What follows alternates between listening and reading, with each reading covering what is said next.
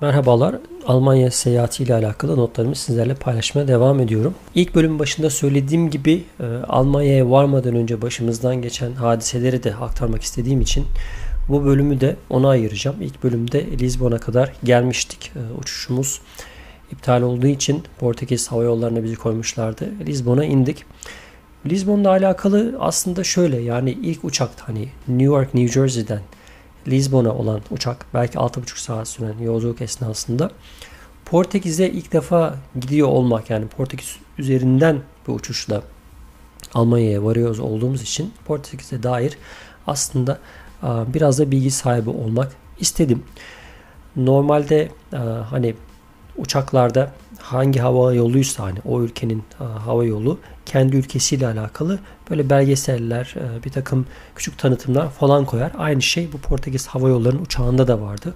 O yüzden Portekiz'le alakalı böyle mini mini videolar izledim. Her ne kadar böyle Lisbon'a veya Portekiz'e ayak basma fırsatımız olmasa da Portekiz'deki e, maceramız yalnızca hava alanıyla sınırlı da olsa ben yine de burada sizlere Portekiz'e dair birkaç e, kelam etmek istiyorum. E, bir tanesi Portekiz sadece İspanya ile sınırı olan bir Akdeniz ülkesi. İlk olarak bunu söyleyelim. İberya diye herhalde ben hatırlıyorum yanılmıyorsam bir yarımada var. O yarımadanın böyle okyanusa doğru uzanan kısmında yer alıyor. Brezilya ile aynı dili konuşuyor. Portekizliler malum zaten hani e, kendileri denizci Amerika'da ilk keşfeden Kristof Kolomb hiç yanılmıyorsam Portekizli bir denizci diye hatırlıyorum. Bu şekilde Amerika kıtasını buldukları için e, Brezilya'da vesairede e, çok büyük bir Portekizce konuşan nüfus olduğu için Brezilya ile aralarında çok ciddi bir diyalog, samimiyet var. Brezilya'dan e, çok fazla turist alan bir ülkeymiş. Başkenti Lisbon. Her ne kadar şehre inme fırsatımız olmasa da izlediğimiz belgesellerden gördüğümüz kadarıyla tarihi güzellikleri olan, aşırı kalabalık olmayan ve gezip görülebilecek çok fazla yer olan bir şehir. Özellikle Amerika gibi böyle hani özellikle Avrupa ülkelerinde emekli olan e, emeklilik maaşını çok böyle e, uygun bir şekilde harcamak isteyen bir Akdeniz kasabına yerleşmek isteyen insanların tercih ettiği bölgeler e, arasında yer alıyormuş Portekiz. Bunu da öğrenmiş olduk. Tabi aktarma yapacağımız için Lisbon'da sadece 5 saatlik bir süremiz vardı ve havaalanından çıkmama kararı aldık. Eğer bizim bir sonraki uçuşumuz biletlerimiz boarding pass dedikleri o biletler elimizde olsaydı belki 5 saatlik süre zarfında bir şehre inip gelme imkanımız da olabilirdi. Çünkü şehirden çok uzakta değildi havaalanı.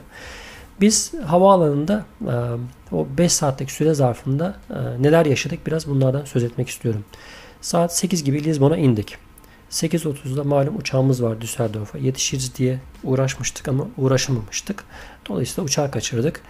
Uçağı kaçırdığımız esnada bizim e, orada bulunan görevli, gişelerde bulunan görevli bize e, ana gişeye gitmemizi söyledi. Ana gişe yani Portekiz Hava Yolları'nın bilet verilen gişesine vardık. Orada iki adet görevli bulunuyor. Bu iki görevli sırasıyla hani sırada bekleyen insanlara yardımcı oluyor. Biz şöyle bir sıraya baktığımızda yani bir Belki bir 8-10 kişi falan vardı sırada. Dedik hani çok beklemeyiz. Belki hani 20-25 dakika sonra bize sıra gelir. Boarding pass'imizi yani biletimizi alırız. Ee, bir şekilde daha sonra havaalanında yiyecek içecek e, reyonuna gideriz. Bu arada havaalanında tıklım tıklım dolu. Hani bunun sebebini de bilmiyorum ama az önce söylediğim o Portekiz'in bir turistik şehir olması, çok fazla e, ziyaretçi alması vesaire sebeplerinden olabilir. Çünkü yaz mevsimi Temmuz ayı tam böyle hani turizmin e, kaynadığı yani o, o bölgelerin e, insan dolu olduğu bir sezon. Dolayısıyla havaalanında bundan nasibini almış diye düşündük. Neyse biz o iki görevlinin bulunduğu gişelere gittik. Şimdi gişeleri şöyle ayırmışlar. Hani bir normal ekonomi sınıfında e, uçan insanlar için ayrılan bir sıra var. Bir de hani premium dediği hani business class veya işte biraz daha üzeri olan insanların uçtuğu bir sınıf var. Dolayısıyla biz ekonomi sınıfına girdik. İki kişi var ama İki kişiden bir tanesi içeriye gidiyor, geliyor, araya insanlar giriyor, business class'tan birileri geliyor, önceliği ona veriyorlar falan. Yani inanın tam iki saat bekledik o sırada. Yani sıranın bize gelmesi için ve dediğim gibi yani yapacağım tek şey o boarding pass dedikleri üzerinde hani o barkod olan biletten almam ve bunu normal güvenlikten geçerken e, şeye göstermem veya uçağa bineceğim esnada oradaki görevlilere göstermem. Bunu aslında cep telefonundan da yapabilirim. Çünkü benim biletim zaten var. Saat 1'e benim biletimi benim uçacağım havayolu şirketi zaten ayırmış. Bu, bu, bunu gördüğünüz zaman boarding pass'inizde zaten oradan check-in yaparak çıktı alabiliyorsunuz veya cep telefonunuza yükleyebiliyorsunuz.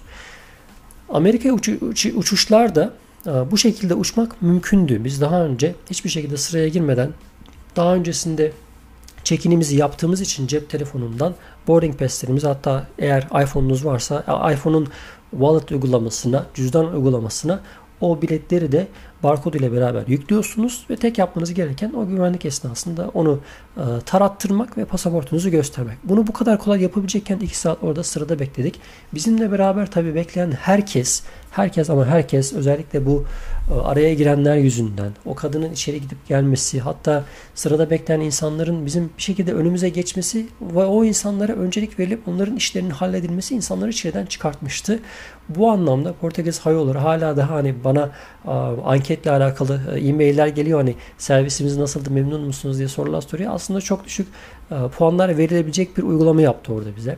Neyse biz 2 saat ayakta bekledik. Zaten hani bir overnight uçuşu yapmışız yani. Biz akşam saat 7.30 gibi New Jersey'den uçmuşuz. Bir gece uçuşu gerçekleştirmişiz. Saat farkı var sabah 7.30-8 gibi varmışız.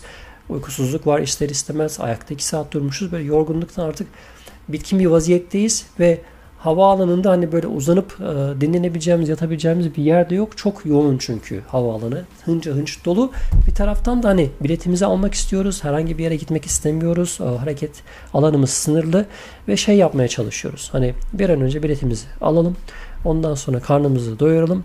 Ardından da bir yer bulalım. Kuytu bir yer bulalım. Böyle az da olsa biraz kestirelim sırayla. Hani eşimle ben uyuyalım. Çocuklara birimiz baksın. Diğerimiz işte o esnada dinlensin falan diye düşünüyoruz. Velhasıl biz e, tabi o iki saatlik e, bekleme sürecinin sonunda artık sıra bize geldiğinde hani biletlerimizi aldığımızda bilmiyorum hani bu bekletmeden dolayı mı yoksa uçuşun böyle gecikmesinden dolayı bir sonraki uçuşa e, bizi koyamadıkları için mi bize kişi başı 16 euro değerinde e, yemek fişi verdiler. Hani 4 kişilik bir aileyiz.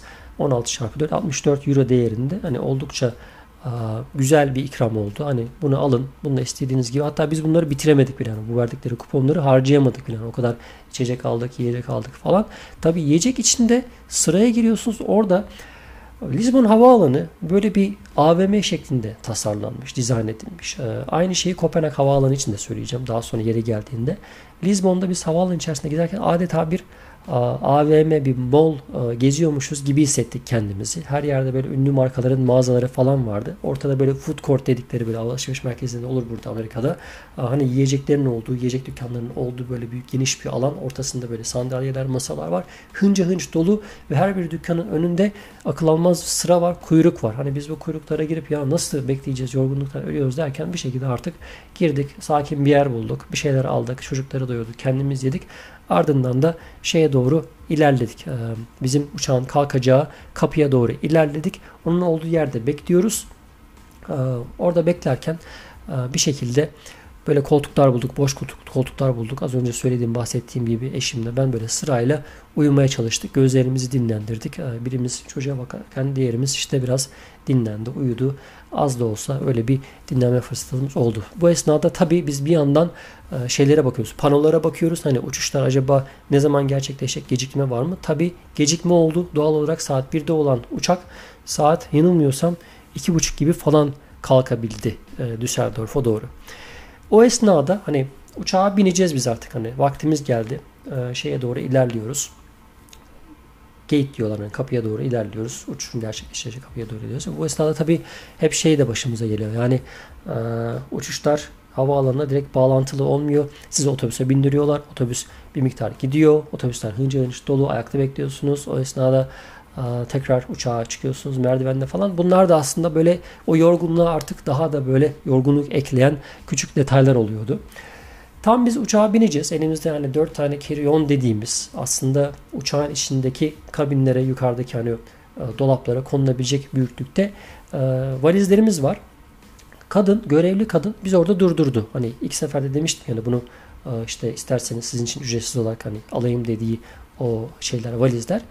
Biz tabii yine vermek istemiyoruz. Kadın dedi ki ya sizinki dedi şey değil dedi yani hani standartlara uygun değil. Bunlar büyük dedi. Hani sizin bunları içeri vermeniz gerekiyordu. Ya dedik biz hani Amerika'daki Heron olarak bunu aldık ve hani bizim hakkımız var hani bunu yanımıza getirdik. Kadın dedi ki ben bunları hani iki tanesini en azından alayım. Siz iki, diğer ikisini yanınızda koyun. Yuk yani yukarıda yerde olmayabilir. Çünkü bineceğimiz uçak küçük bir uçak. Aynı zamanda İskandinav Hava Yolları'nın bir aracı şirketi CityJet diye bir firma hani bu uçuşu gerçekleştiriyor normalde. Ama biz yine şeyle gittiğimiz için hani Portekiz Hava Yolları'ya gittiğimiz için onlar da yine böyle küçük bir uçak koymuşlar o iki mesafe arasında. Çünkü iki buçuk saat kadar yanılmıyorsam bir uçuş gerçekleşecekti e, Lisbon'dan Düsseldorf'a uçacağız. Hani Avrupa içi uçuşlar uçaklar küçük oluyor. Öyle olduğu için hani insanlar çok fazla eşya da getirmiyorlar. Getirirlerse de zaten yukarılarda çok fazla yer olmuyor. Biz dolayısıyla iki tane valizimizi vermek zorunda kaldık. Çünkü kız resmen elimizden aldı o valizleri. Diğer ikisini yine bir şekilde beraberimize getirdik. Üst katlara koyduk, yerleştirdik. Böylece uçağa bindik. E, Düsseldorf'a doğru yola koyulduk. 2 saat 45 dakika sürmüş yolculuğumuz. Portekiz ve Almanya arasında da 1 saatlik zaman farkı varmış bu arada. Bunu da öğrenmiş olduk. Uçakta kaptan böyle bilgiler verirken. Biz indiğimizde akşam saat 7 olmuştu havaalanında bir de pasaport kontrolünden geçeceğiz, valizlerimizi alacağız falan diye bekliyoruz. Bizi almaya gelen akrabalarımıza da şey dedik yani hani isterseniz biraz oyalanın. Hani bizim size söylediğimiz saatte varamayacağız gibi. Onlara da hatta böyle bir hani indiğimiz zaman bir belki yarım saat falan sürer bizim çıkmamız. Belki bir saati bulur falan demiştik. Fakat pasaport kontrolüyle karşılaşmadık. Burada yine Avrupa Birliği Schengen vizesi herhalde devreye giriyor. Avrupa'nın bir noktasından girdiğiniz zaman artık Avrupa içerisinde ister hava yoluyla ister kara yoluyla seyahat edin. Bir kere giriyorsunuz, bir kere pasaport kontrolünden geçiyorsunuz. Artık ülke içerisinde sınırlar kaldırılmış. Bunun hani Uçuşta da gerçekleşmesi bizi şaşırttı. Demek ki bunu öyle bir ayarlamışlar. Avrupa içi uçuşlarda bir Avrupa ülkesinden gelen birisi başka bir Avrupa ülkesine gittiğinde pasaport kontrolünden geçmiyor. Ondan geçmedik. Biz valizleri aldık. Bir yarım saat kadar beklemiştik valizleri alabilmek için. Ardından hemen e, şeyden çıktık bir baktık kendimizi havaalanının dışında bulduk yani birden böyle hani dışarıya çıkmış olmamız bizi şaşırttı. Ama güzel de oldu. İndiğimiz yer zemin kattı. Taksilere ayrılmış Düsseldorf havaalanında. Muhtemelen bir üst kata çıkmalıyız falan derken orada hemen bir Türk taksiciye zaten denk geldik. O da yardımcı oldu. Onun dışında zaten havaalanında çalışan pek çok görevli böyle Türkçe konuşuyordu. Onları duyuyorsunuz Türkçe konuştuklarını veya yüzlerinden hani surat ifadeleri veya hani tiplerinden artık Türk olduklarını anlıyorsunuz. Malum Almanya oldukça sayıca fazla Türk'ün olduğu bir ülke.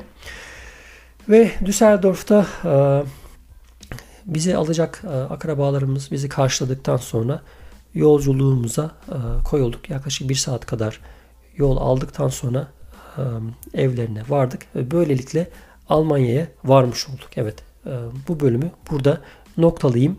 Böylece iki bölümlük hani seyahatimizle alakalı başlangıcından Amerika'nın New York şehri, New Jersey eyaletinden Almanya'nın Düsseldorf şehrindeki havaalanına olan yolculuğumuzu böylece sizlere özetlemiş oldum. İlerleyen bölümlerde bundan sonraki birkaç bölüm boyunca Almanya'da başımıza gelenler ve Almanya'ya dair izlenimlerimi sizlerle paylaşıyor olacağım.